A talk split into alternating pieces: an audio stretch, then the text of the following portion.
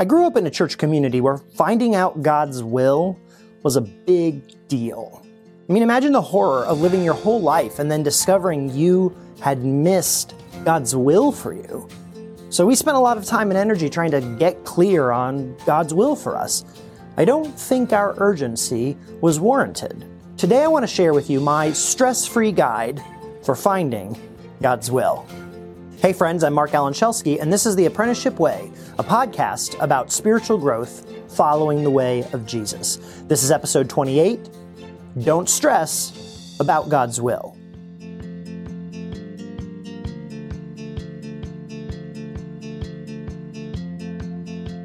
Now, before we get started today, I want to mention a book that I would really like you to take a look at. I recently finished reading Aundi Kolber's new book called Try Softer and I want to wholeheartedly recommend it to you. This is not an ad. I am not associated with Aundi. I'm a friend of hers on Twitter. I don't get anything from making this recommendation. I am telling you about this book because I honestly believe you need to read it. This is by far the best, most helpful book I have ever read about the intersection of mental health and faith. And that's coming from someone who wrote a book about this very same subject. This is a book that I will be keeping a stock of on my shelf to give to people that I work with as a pastor. If you struggle with a critical inner voice or self-sabotaging behavior, or if you're in the process of recovery, if you're not happy with the state of your relationships, if, if you've been thinking about seeing a therapist but you don't know where to start, or maybe you have stories that you've been told about how therapy and faith don't work together. How getting a counselor is maybe uh, demonstrating that you don't have enough belief or trust in God. If you come to this from that perspective, get this book. If you want to learn more about how your brain works and how your emotions are a part of your God designed system for healing and growth, get this book. If you are a pastor or a counselor or a peer support person, or you work with people in any way and you want to understand how you can engage them more constructively, get this book. If you're a parent and you'd like to improve your relationships with your kids, get this book, seriously. You're a human, which means you have a brain and a limbic system, and you're listening to this podcast, which means that you want to grow as a person and in your faith. That means you are the kind of person this book is for. In this book, Aundi is gentle and kind. The book is full of solid, tested truth. It's got practical tools and exercises that you can use right away. It will help you see yourself, including your emotional reactions, even the difficult ones, pain and trauma, in a new and very helpful way. So go get it. I cannot recommend this book enough. There'll be links in the show notes to where you can get it. You can get it anywhere. I'm not getting anything from saying this other than telling you this is an amazing resource. I want you to have it. All right onward. Now, as I said at the start, I grew up in a church community where God's will was a tangible, objective thing. It seemed like God's hand rested heavy on the world, and we had our part to play in God's mission. And that meant discovering God's will for our lives was crucial, maybe the most important thing. You didn't want to waste your life living outside of God's will. Now, of course, certain aspects of God's will were crystal clear. Murder and lying, even disobeying your parents, those things are outside of God's will. There's verses of scripture that say so. Our particular uh, community growing up had a few additions that we added. It wasn't God's will to drink alcohol or go to movies or for boys and girls to be alone together until they got married. We had a whole list. Maybe you had a similar list growing up. Well, as I grew up, conversations about God's will began to extend to major life decisions. Who to date at first, and then ultimately who to marry, uh, what college to go to, what major to take, what career to pursue, where to move in the country. I mean, if you loved God and you wanted to please God with your life, it could become quite stressful trying to sort through all of the possibilities. And for some of the more sensitive among us, it could be very guilt inducing too. I mean, there were always folks in the community who talked about their ironclad sense of God's will for their lives, but what if you didn't feel that way? What then? Was it because you weren't listening enough to hear God's voice, or maybe you weren't praying in the right way, or journaling correctly, or maybe it was because of sin in your life and God was just not talking to you, leaving to your own devices? I mean, that's all scary stuff. But looking back, I feel sad at how much stress was piled on top of good people who just loved God and wanted to please God with their lives. Have you ever felt that kind of stress? Well, today I'm in a different place. a different community of faith, a different theological framework, much different level of emotional health. And while so much has changed, I still believe that God's will is a real thing. It's just not so stressful for me as it once was. So here today, I'm going to share with you my stress-free guide for discovering God's will for your life. Seriously. First, don't sweat the obvious stuff. Let's just admit up front that there are some things that are just not foggy when it comes to knowing God's will. If scripture speaks uniformly and encourages or discourages a certain direction in life, start there. Now be careful. I'm not suggesting that you take one isolated verse from the back corner of the Bible out of context to apply to your specific circumstance or God's will for everyone. Be mindful that God in scripture gives instructions in specific times and specific places that weren't meant to be universal. And above all, make sure that you're reading all of scripture with Jesus as the ultimate interpreter. So here's an important example. There's a whole bunch of laws in Leviticus that some Christians love to cite today when they tell other people what God's will is for their lives. Well, those laws were given to the ancient Hebrew tribes as the foundation for a new culture following generations of slavery. That's not our situation. Now, some of the principles behind those laws may persist, but just remember that unless you're a wandering Hebrew on your way into Canaan, those laws were not written directly to you. On the other hand, when Jesus says to love your enemies, like in Matthew 5:44, or to treat others the way you want to be treated, like in Matthew 7:12, those words were specifically given to followers of Jesus. That's that's us, right? So you can bet those words are for you too. So following this principle, it's probably never God's ideal for you to kill someone or steal their stuff or undermine their marriage relationship. And it's probably always God's will for you to love your neighbor as yourself and to walk humbly and to love mercy and to care for the least of these. Now, just that one principle, don't sweat the obvious stuff, it covers an awful lot of life. It doesn't cover everything. Contrary to what I was taught as a child, the Bible does not literally address every possible situation. That's not its job.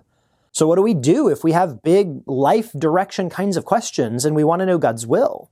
I mean, scripture doesn't address your college plans or who you should marry or even if you should marry at all. There's no biblical verse that says moving to Kentucky will further God's plan in your life more so than living in Oregon. Does God even care about these kinds of decisions? Can we know God's direction when we make big choices like this? Well, I think we can get some direction and in some cases even have pretty clear guidance. But it's going to take some humility and it's going to take some wisdom. My second principle is this. More spiritual heads are better than one. I think the most consistent way to get clear on God's will is to seek it in community with others that you trust spiritually. Proverbs 11:14 suggests that deliverance comes with many counselors. I'm not saying that your pastor or your small group should get the final say on important life decisions. That's not healthy. It can easily become spiritual abuse. If you're in a community where they tell you that a pastor, an elder, or some kind of leader needs to sign off on all your life decisions, that's a big red flag. You should get out of that space. On the other hand, if you have a community of trusted spiritual friends who really know you, they've walked with you for a while, they know your heart, and they have their own growing relationships with God, then you would do well to consider their input and their questions. It's very hard to see ourselves and our choices objectively. Even those of us who go by gut feelings, it's hard to know for sure because that gut is ours. Trusted people outside of our heads can often see our choices with better clarity than we can ourselves. At the very least, they can ask us questions we should be considering. It's a gift to be able to hear a group of people who know you and love you say, you know what? This path that you're considering, it really seems to be in line with our sense of who God made you to be. That's incredible confirmation. Now, the next principle is something it took me a long time to learn. When you're thinking about God's will, consider the trajectory rather than the circumstances. Consider trajectory rather than circumstances. Here's what I mean. When we're making a major life decision, we're automatically thinking about the outcome. Move to take this job or stay and take this one. Spend money in this way or save it for this other thing. Take an opportunity or pass it by. There's always at least a couple tangible outcomes on the table in our decisions. And that's where we focus naturally. But focusing on the outcome alone can cause us to miss one of the most significant points of input about God's work in our lives. Our past. See, I believe God's been present and at work in your life through the Spirit all along. Now, sometimes you may have noticed this through past experiences of guidance. And many times, if you're like me at all, you probably didn't notice, at least until much, much later. But it's often the case that the trajectory of your life or the course of your growth is another way to think of it, has led you in a certain direction. That trajectory can be very helpful when you think about your next life decision. How did you get here? In what ways has God worked in your past up until now? What unexpected turning points have shaped you? More often than not, decisions that I need to make just make more sense when I consider them in light of the trajectory of my life and spiritual growth. This gets at another important point. When we pray and ask God for guidance, very often what we're praying for is focused on a particular moment in time. But I suspect God is much more concerned about who we are becoming over time than God is about solving a specific problem for us that comes up in one particular moment. So how does this new opportunity align with the course of God's work in your life to this point? How does it align with your character growth and your spiritual growth and the things that you've been learning and how you've been prepared? And bottom line, if God has been at work in your life all along, which I believe is true, then the trajectory of your life has meaning that's worth paying attention to. Here's another principle to consider. Look for settledness rather than certainty. Settledness rather than certainty. When we pray for God's guidance in our lives, the thing that most of us want is certainty. We want a sense of certainty about our decision. We'd like to believe that God gave us that certainty so that our hearts can rest. We can be peaceful about something we need to do. If we feel certainty, then we'll stop feeling agitated, right? We can be at rest. But what if the path ahead is a difficult one? What if the right choice is going to be painful? What if we never get a clear sense of certainty? Does that mean that God's not involved? I suspect that instead of looking for certainty in order to give us peace, we would do better to look for a sense of settledness. So what's the difference? Settledness is not certainty, not in the sense that we're sure that the chosen outcome is the right one or even the best one. Settledness is not the kind of peace that comes from knowing nothing difficult or painful is coming our way. Settledness is the sense that whatever comes as a result of this decision, Whatever it costs me, this is the path I'm led on. This is the path I've chosen. My heart's settled. Even if it's difficult, this is where I ought to go. Settledness is what I depend on when I think about difficult conversations I need to have. I hate conflict. I hate that twisty gut feeling. Part of my baggage is an unhealthy need for people to be happy with me. If I'm not conscious of these factors in my life, I might miss the right path. I could pray for God's guidance, and then when I feel all kinds of inner turbulence, I could decide that that's, well, probably just God leading me to avoid that difficult conversation. Maybe it's the Spirit moving in me, right? Only that self-justification. Chances are good I might be interpreting my own unhealthy emotional reaction as the movement of the Spirit. I know that happens all the time. So in this sort of situation, I'm probably not going to feel peace about going into this conversation. I feel a little twisted up inside. I feel a little anxious. That's because of my own baggage. And so I've learned that I can feel discomfort about a potentially difficult decision or conversation I need to have and still feel settledness in my heart. I'm not certain the outcome will be good. After all, I'm not in control of how other people respond to me, right? You know how that goes. I'm not at peace because the whole thing makes me a little antsy, a little anxious, but I am settled because it seems to be the path that aligns with what I understand God's will to be. It aligns with other centered, co suffering love. It seems to be living like Jesus, and I'm settled that it's the right direction for me to take, even though I'm not certain about the outcome. That point leads right to the next principle.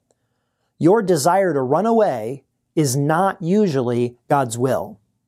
So you and I are wired up to avoid discomfort. The limbic system is designed to keep us alive, and our emotional responses, which are part of the limbic system, give us valuable cues to help us avoid danger. That's all good stuff. But the same desire to avoid discomfort can become a roadblock in the path of our growth or relational intimacy or spiritual maturity. So when we're wondering about God's will, I suspect we need to be a little cynical about our own desire to escape upcoming pain or discomfort. So if your heart's clearest urgent plea is to run away from a situation, you might need to take a moment to check out why. Maybe even get some counsel from outside your own head. I mean, if you're in a situation where you're literally in harm's way, or if you're in a relationship that's toxic, or if your church is spiritually abusive, or you're having a PTSD response to something, fine, run away now and get the help that you need to sort that through and find healing. Your intuition to run in that case is probably in keeping with God's will for you. But if the circumstance is one where you're being asked to stretch and grow, where you might find yourself out of your depth, where you might need to rely on faith and trust more than ever before, then your intuition to run away may just be self-centered fear. And if you run, you might just run away from something that will help you grow. I've been slowly learning this in my own life, especially in matters of relationship. When my motivation is avoidance, I'm usually getting off track with what I think God's will is for my life and my relationships. All right, here's the last principle, and this one is honestly a tough pill to swallow. Consider that what you're praying about might not matter that much to God in the long run. I know that sounds harsh, and I don't mean to say that God doesn't love you or care about your circumstances. Not at all. I think, I think you and your circumstances matter because God is love and God loves you. But I'm getting within spitting distance of 50 years old, and I've come to suspect that most of the time, God is just not as worked up about the things that concern me most. If you're a parent, you've seen some version of this between you and your kids. You've seen your kid get completely end over end about something in their life going wrong, just losing their minds about it. And you feel for them because you don't want them to have that experience of sadness or anger, but at the very same time, you also know things they don't know. You know that the broken toy is easily fixed. You know that the reason that you said no to ice cream for dessert is because grandma is on her way over with a fresh baked pie. You know the whole thing your child is upset about is really a misunderstanding. Now that doesn't make your kid's grief or anger any less real. It doesn't make it not a powerful experience in their lives. And it certainly doesn't mean that you don't care about their circumstances. It just means that you know there are bigger things that matter more. When we pray to know God's will for us, we're very often focused on an outcome or a circumstance. When most of the time I think God is focused on our character and relationships. We want God to guide us through uncertainty. Sometimes we pray for God to remove some kind of pain or challenge that we're facing. But I suspect God is more concerned with what will grow us up, Ephesians 4, what will mature us in the image of Christ. We want certainty. God wants relational growth. We want intervention. God wants maturity. So as you pray for God's will, it might be worthwhile to consider which path will lead to stronger relationship or deeper trust or greater growth in the image of Christ. So, here's my six point low stress plan for knowing God's will. One, don't sweat the obvious stuff. If something is repeatedly covered in scripture and in alignment with Jesus' way, like not lying or not murdering, just assume that's God's will for you. Two, get counsel from people you trust spiritually. More heads are better than one, especially if those people are spiritually mature and have practiced listening for the Spirit's lead and they know you and love you. Three, consider trajectory rather than circumstances. Pay attention to how you got where you are and what God seems to have been doing in your life up to this point. That means something. Four, look for settledness rather than certainty. Certainty is often a trap, especially if we have to have it in order to feel peaceful. Five, be suspicious of your desire to run away. Stop and consider why you are feeling it. If you're trying to avoid a hard decision or a difficult relationship or something that will stretch you, your desire to run may not be from God. I'm not telling you to stay in toxic or abusive situations at all, but if it's not that kind of a situation, maybe you need to think about why you want to run away. Six, focus on character and relationships. Consider the possibility that the circumstance you're praying about may not be as high priority to God as it is to you. Maybe God is more concerned about what will help you grow. Maybe the clearest lens for discovering God's will is simply Jesus' words. Love the Lord your God with all your heart, with all your soul, with all your strength, and all your mind. And love your neighbor as yourself. And then remember that God's will doesn't always mean winning or being comfortable or coming out on top. 1 Thessalonians 4 3 puts it quite bluntly it is God's will that you would be sanctified. Now, that old word means that you would be made holy.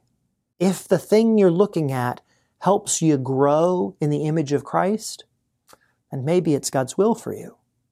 May you be freed from the stress of constantly worrying about whether you're following God's will, and may you grow in your ability to hear the Spirit calling you into greater and greater maturity. Thanks for listening.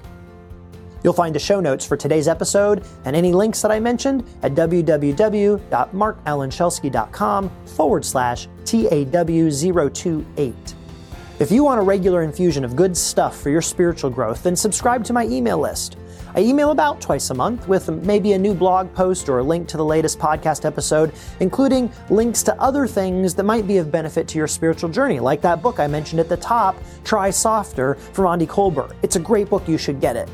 And of course, if you found this podcast helpful, then please do all the things. Subscribe in your podcast app so you don't miss an episode. Subscribe on YouTube if you prefer video. You can see my face. Rate and review so that it shows up in the algorithm for other people who are looking for podcasts. But most importantly, more than any of that, if you found this episode helpful, share it with someone that you think will benefit. That is how podcasts grow, and it won't happen without you. I appreciate so much you being here, you listening, and you sharing.